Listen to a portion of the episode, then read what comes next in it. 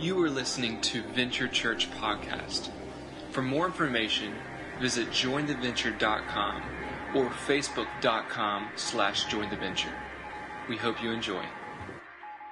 So the other day, I was uh, hanging out with my kids, and we were at the apartment, and um, our apartment set up. There's there's a big room, and then a long hallway, and two more rooms. One at the very end of the hallway, and one halfway down.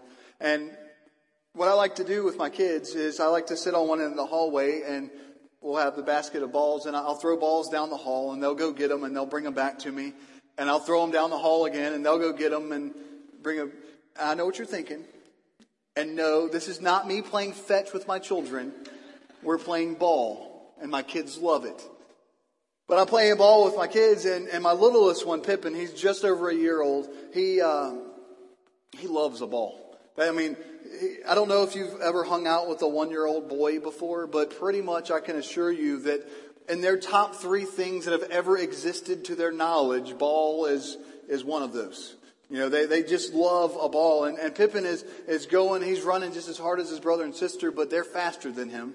And so they're getting all the balls and bringing them back, and he's still, he just keeps turning back and forth in the middle of the hallway, trying to, to get a hold of one.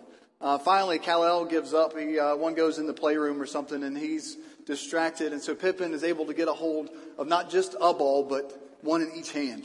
And he is thrilled. He comes running back. And if you've seen Pippin grin, you know what I'm talking about. He's just, ah! I mean, he's so excited that everything is completely right in his world at this moment because he has got a ball in each hand. Nothing could be any better than this. That is until his mom walks into the room holding a plate of cookies. And Pippin is a smart kid. My kids are intelligent, and that's not just Patrick the dad talking. That is uh, an observer of children that works at an elementary school that knows what smart kids look like. My kids are smart. Pippin sees this plate of cookies and says, I need a cookie. And so he starts grunting, uh, mm, uh, uh, mm, uh, because that's how Pippin talks. He's only a year old, but in Pippinese, what that translates to is, uh, "Mother dear, might I please partake of the delicacy that is proffered on that tray that you hold?" And Ashley, being a good mom that she is, understands exactly what Pippin is saying, and so she picks up a cookie and starts to hand it to him. But here's the problem: Pippin's still got two balls in his hand. He's got one in each hand and he's reaching up with those and he's trying to get his cookie, but but he can't. So Ashley says, buddy, you gotta, you gotta put down one of your balls so you can take your cookie. And, and Pippin just holds his balls and grunts harder. Uh, uh, please just give me the cookie. Please just give me the cookie. And Ashley is trying to give him the cookie, but he won't let go of the balls. And so he stands there with his hands in the air, tears rolling down his face, just wanting a cookie. Have you ever been there? Where you see something off in the distance, you saw something off in the distance and you said, man, that is great. That is wonderful. That is exactly what I'm looking for.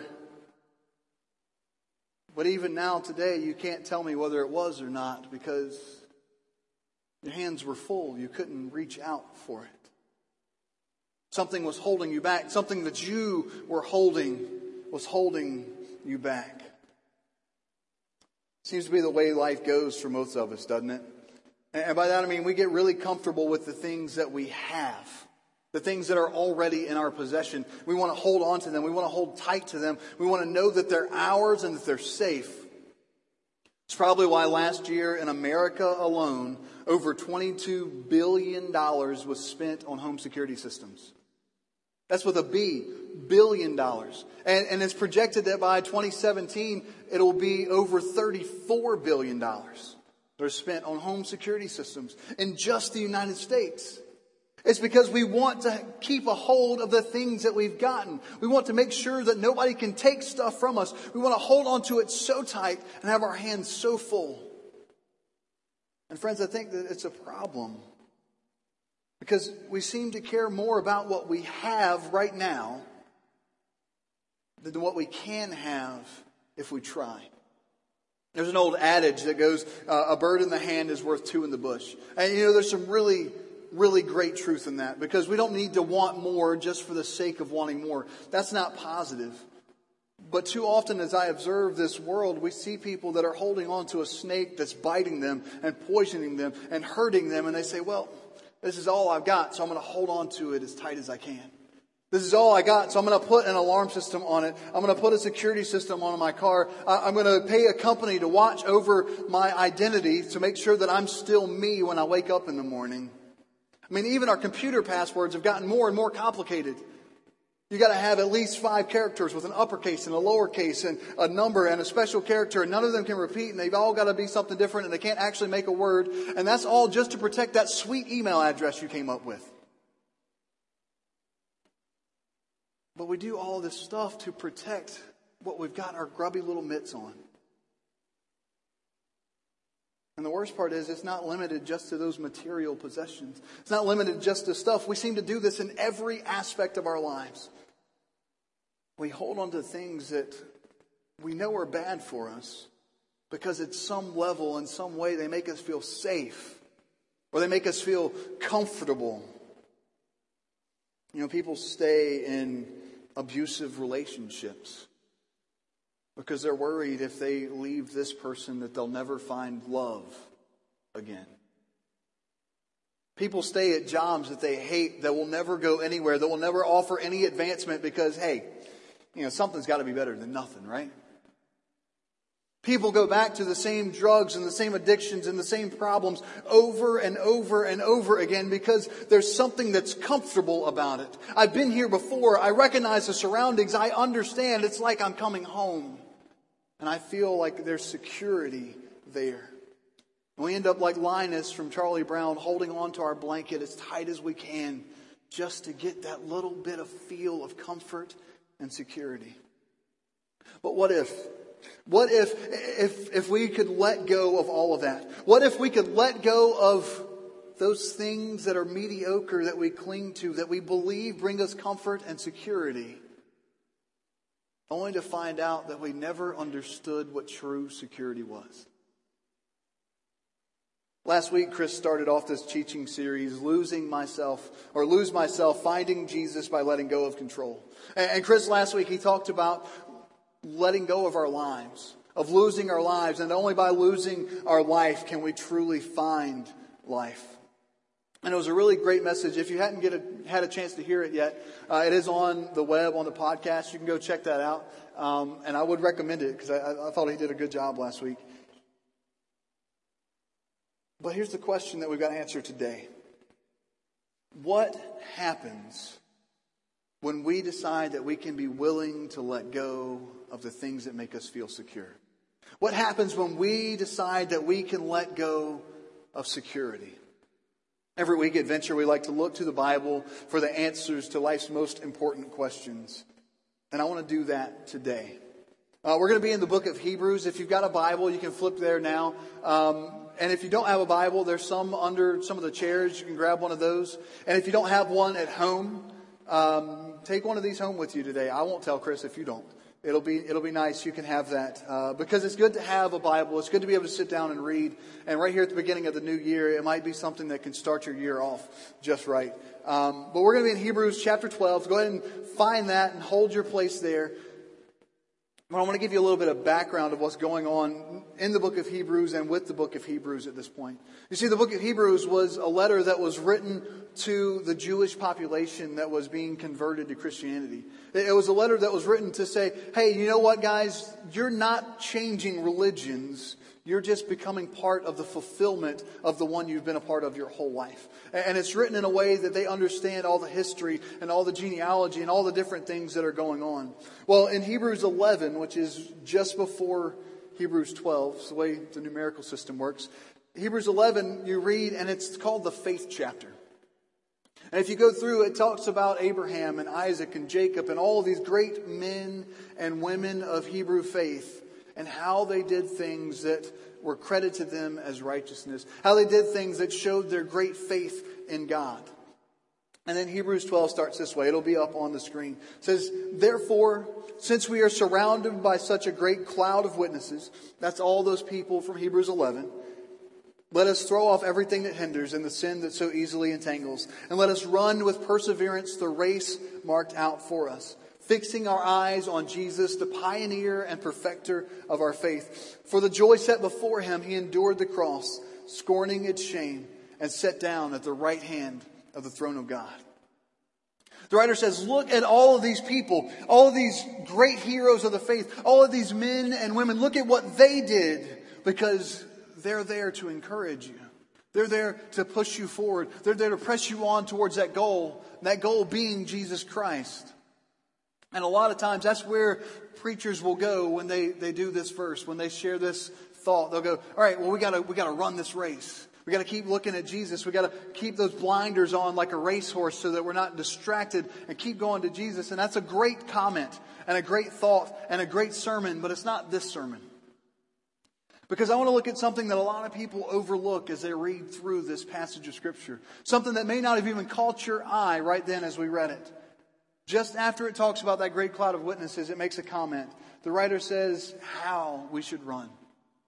It says, Let us throw off everything that hinders and the sin that so easily entangles. It's not just about running, it's about running free.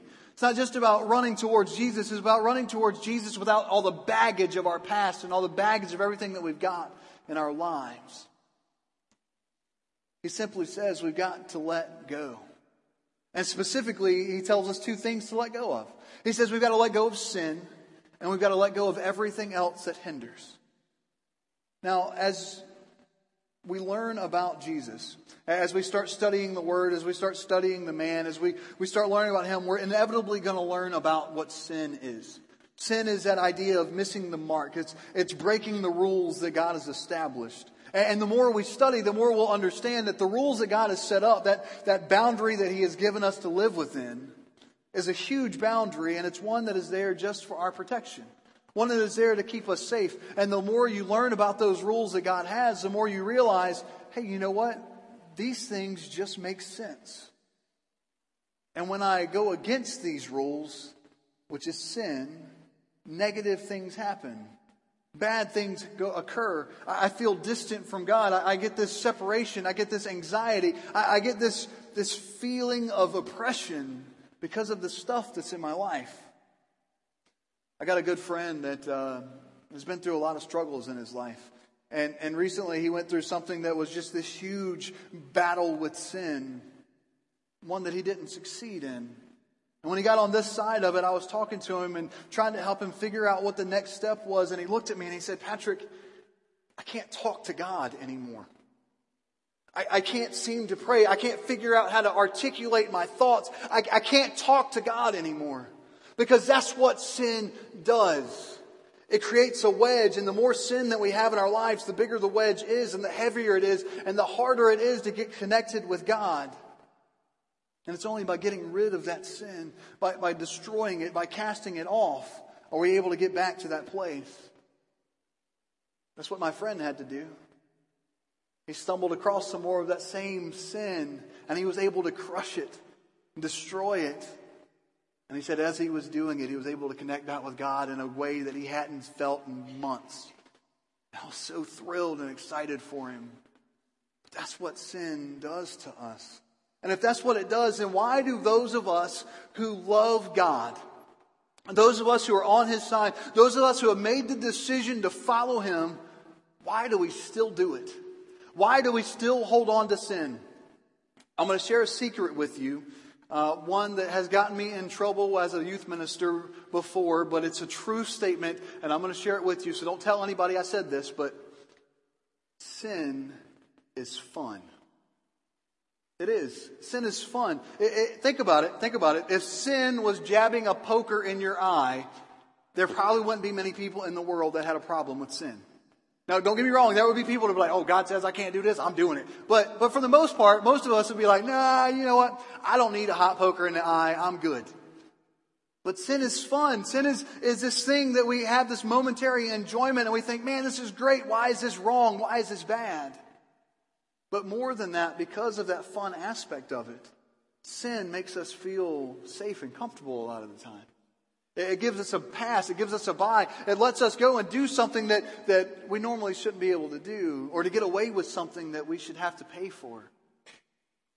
You know, you've been there. You, you made a mistake, you did something, you messed up, and, and what do you do? You don't go to your boss and you fess up and you say, well, sir, you know, I, I, I'm the one that broke the copier because I was being stupid. No, you, you make up something. I don't know, a kid was in there and messing with it, and you just tell a lie because it keeps you safe, right? Or when you're feeling down about yourself and you're, you're like, man, your self esteem is just plummeting, what do you do? You go find your friends and you talk junk about somebody else. Because somehow making them look bad makes you seem to feel better. And you gossip and you gossip. Maybe go further than that. Maybe you get so down that you got to go and you drown your sorrows in drugs and in alcohol because it dulls the pain. It pushes those problems off in the distance. And when they're off in the distance, they're, they're far away. They can't hurt you. And you're safe and you're comfortable. Friends, I don't, I don't know. I don't know where you are right now. But I'm sure that those of us that have been cho- that have chosen to be followers of Jesus, we've tripped on some of these things. That these things have tangled us up and they brought us instead of to a place of safety and comfort to a place of pain and despair. And so we've got to start choosing to let go of the sin. And that's a hard thing to do, but that's where we've got to be. But it's not just the sin that this writer has warned us about. It's not just sin. It's not just those things that are absolutely negative. Look at that first part of that, that statement. It says, cast off everything that hinders. Do you understand what that means? That means that there are things in this world that are not necessarily evil, that are not inherently bad, that are not completely awful, that can still stop you from following God the way you're supposed to. That can still keep you from doing exactly what God wants you to do. Remember Pippin standing there with those two balls in his hand, reaching up to his mom, trying to get that cookie? There's nothing evil about those plastic balls. There's nothing evil about them. They're, they're not sinful to hold them.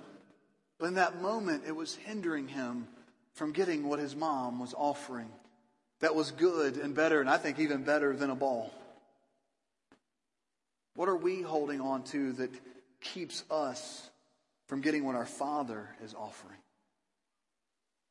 Because most of us are. We've got something in our life. Most, if not all of us, are holding on to something and I don't know what it is. I don't know what it is in your life that you're grasping, that you're clutching, that you're saying, this one thing I need. This one thing keeps me safe. This one thing is everything that I need to have. I don't know. I don't know where you are on that, but it may be sin. Maybe that's what you're holding on to. You know it's sin. You know it's wrong, and you're holding on to it tightly because there's plenty of time to repent. You've got a long life ahead of you. You got plenty of time. You can, you can have fun now and just say, I'm sorry later, and you'll be okay. Or maybe you, you just haven't quite gotten to that place where you're like, God, I'm going to give you everything, but I'm going to hold on to this. I'm going to give you most, but I'm going to hold on to this one spot because this spot is my spot. I don't know, maybe for you, you're here today and you don't even know if what Jesus is offering is really that good yet. You don't know if it's worth giving up anything for, and so you hold on. So, what are we supposed to do? If all of us have something that we're holding on to, something that makes us feel safe, something that makes us feel comfortable, something that we just want to hide behind just a little bit longer, what are we supposed to do? Jesus in the book of Matthew tells a lot of stories. Uh, these stories are often called parables. And that's just a big fancy word that means a story that's about normal stuff that teaches us about godly stuff. A story about earthly things that teaches us about heavenly things. And, Jesus tells a couple in Matthew 13, uh, back to back, really short, probably the shortest of the parables. Uh, and they go like this, starting at verse 44. The kingdom of heaven is like a treasure that is hidden in a field. When a man found it, he hid it again and then went with all his joy and sold all that he had and bought that field. Again, the kingdom of heaven is like a merchant looking for fine pearls. When he found one of great value, he went away, sold everything he had, and bought it. Jesus is saying here the kingdom of heaven is priceless. The kingdom of heaven is worth not just giving up our sin, not just pushing away those things that are hindering us in this time, in this moment, but being willing to let go of everything. Are you catching that? Jesus says the kingdom of heaven is so valuable that we should be willing to give up everything. And friends, that's a little bit scary to stand up here and say. Because there's a lot of things in my life that I love. There's my family and, and there's my friends and there's, there's Venture Church that I'm growing to love more and more every Sunday and, and during the week when I interact with folks. But it says be willing to give up everything. And some of you might be here this morning and you're looking at me going, everything. Wow. Everything, everything? Like all of everything? I, I could barely give up an hour and 15 minutes this morning. That was all I could do. And you know what? If that's you today, if that's all you could do, that's a great first step. That's the first step that everybody that's a follower of Jesus in this room right now had to make at some point. They had to say, you know what? I'm going to go and give up this hour. I'm going to go and make this particular sacrifice. And I want to encourage you to come and make it again next week. But we got to give up everything. Because when we do, we gain that, that security that God is offering. When we say, I'm willing to let anything go, anything fall away, anything be gone, anything because it might stop me from worshiping God in the way that He desires for me to worship Him, then we come to a new place and a new understanding. But I do want to give you a little bit of a warning. And that warning is simply this God's idea of security and our idea of security don't always mesh. They're not always on the same line because to us we think we'll set up cameras and we'll set up alarms and we'll set up companies to watch over us and we'll be secure. But really all we've got is a quicker way to tell us when something went wrong, when something went bad. Alarms and security don't stop burglaries. They just let us know they happened. But God says, Look, I have seen all of time and all of space. And if you come to me and give up everything, I will put you on a path that will keep you safe. Sounds good, doesn't it? To be on a path that there's, there's no danger, there's no, no problems. Well, here's the problem with that. Again, God's idea of safe and our idea of safe are, whew, because to us, safe means not having to worry about anything. To us, safe means that there's going to be no possible way to be injured. To us, safe means the status quo will not be interrupted. But to God, safe means understanding that this life is temporary and that eternity is forever. Safe means knowing that whatever happens in this world, we still have a home on the other side a home where we get to spend it with God, that we get to spend it worshiping Him and loving Him and serving Him. Because that's what safe is to God. Because God understands this world that we live in isn't the world that He created and said, This is good. That because of sin entering the world, it's been corrupted, it's fallen. There's things that are going on that, that should never have happened. Death was not supposed to exist in this world but now we fear for it. But he says, You don't have to. You can be safe because heaven is still heaven. Earlier, I talked about Hebrews chapter 11 and, and how it went through all the heroes of the faith and the, the people that you could look to for encouragement.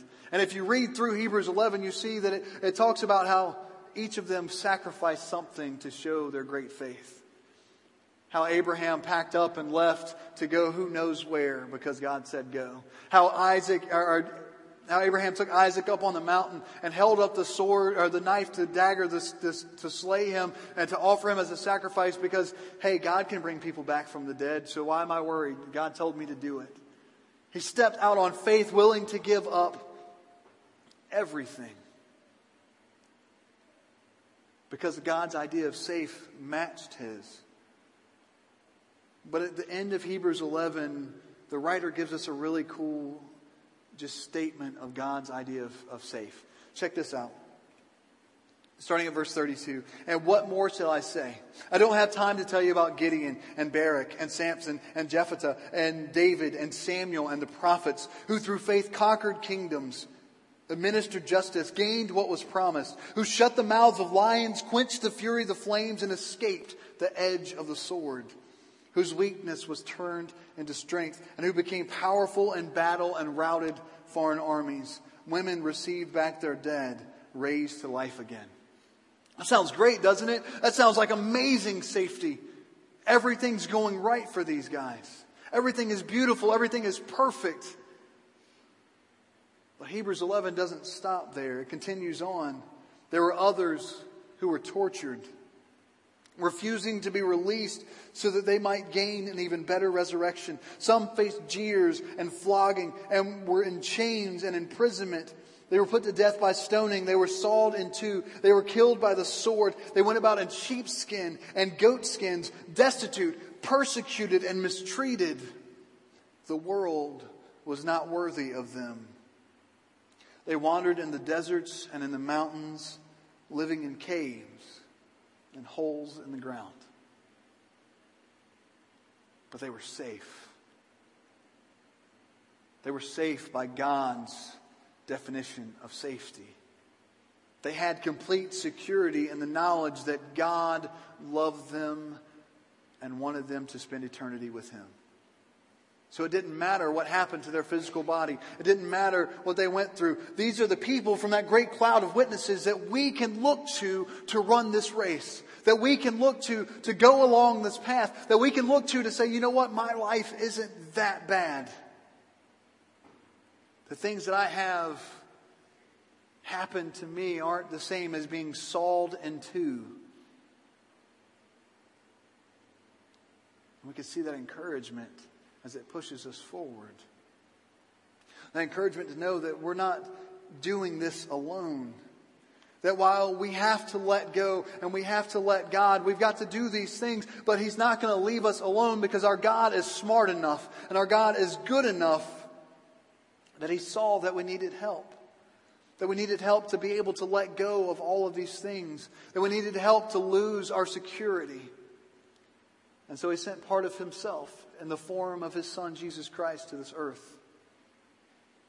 So he could live a life completely sinless. He could die and raise again. So that he could show us the way to God. So that he could show us how to let go.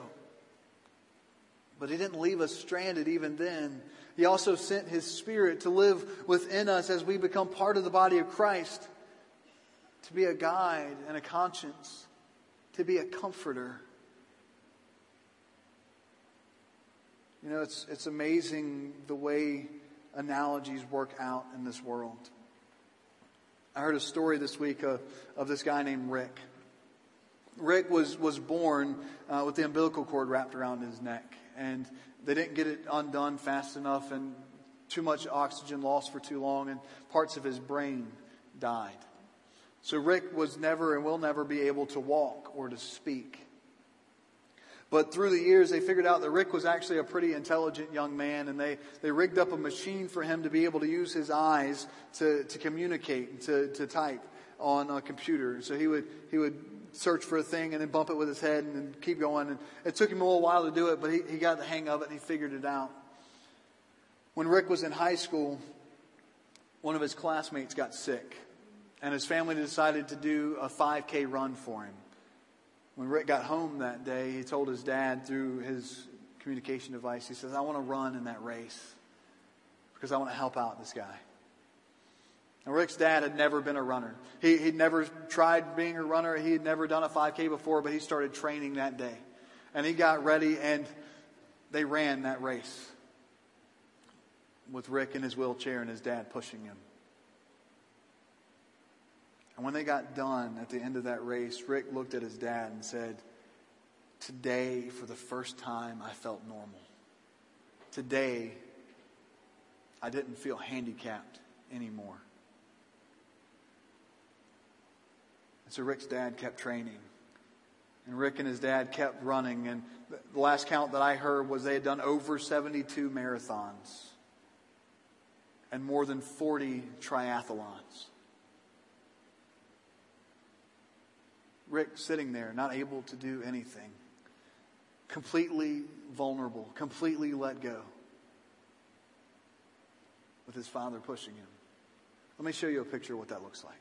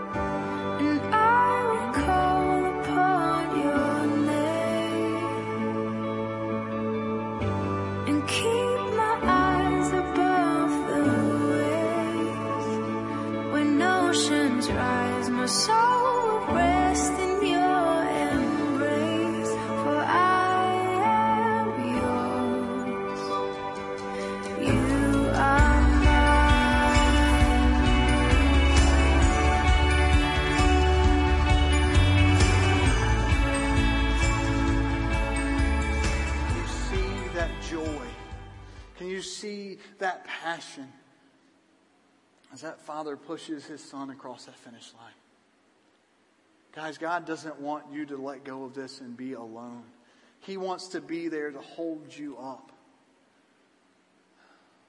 That song, it gets me every time because as we were looking at our life and we were trying to decide what to do next, um, every time we would get at a point that, that there was a crossroads, it seemed like this song, Oceans, would come up.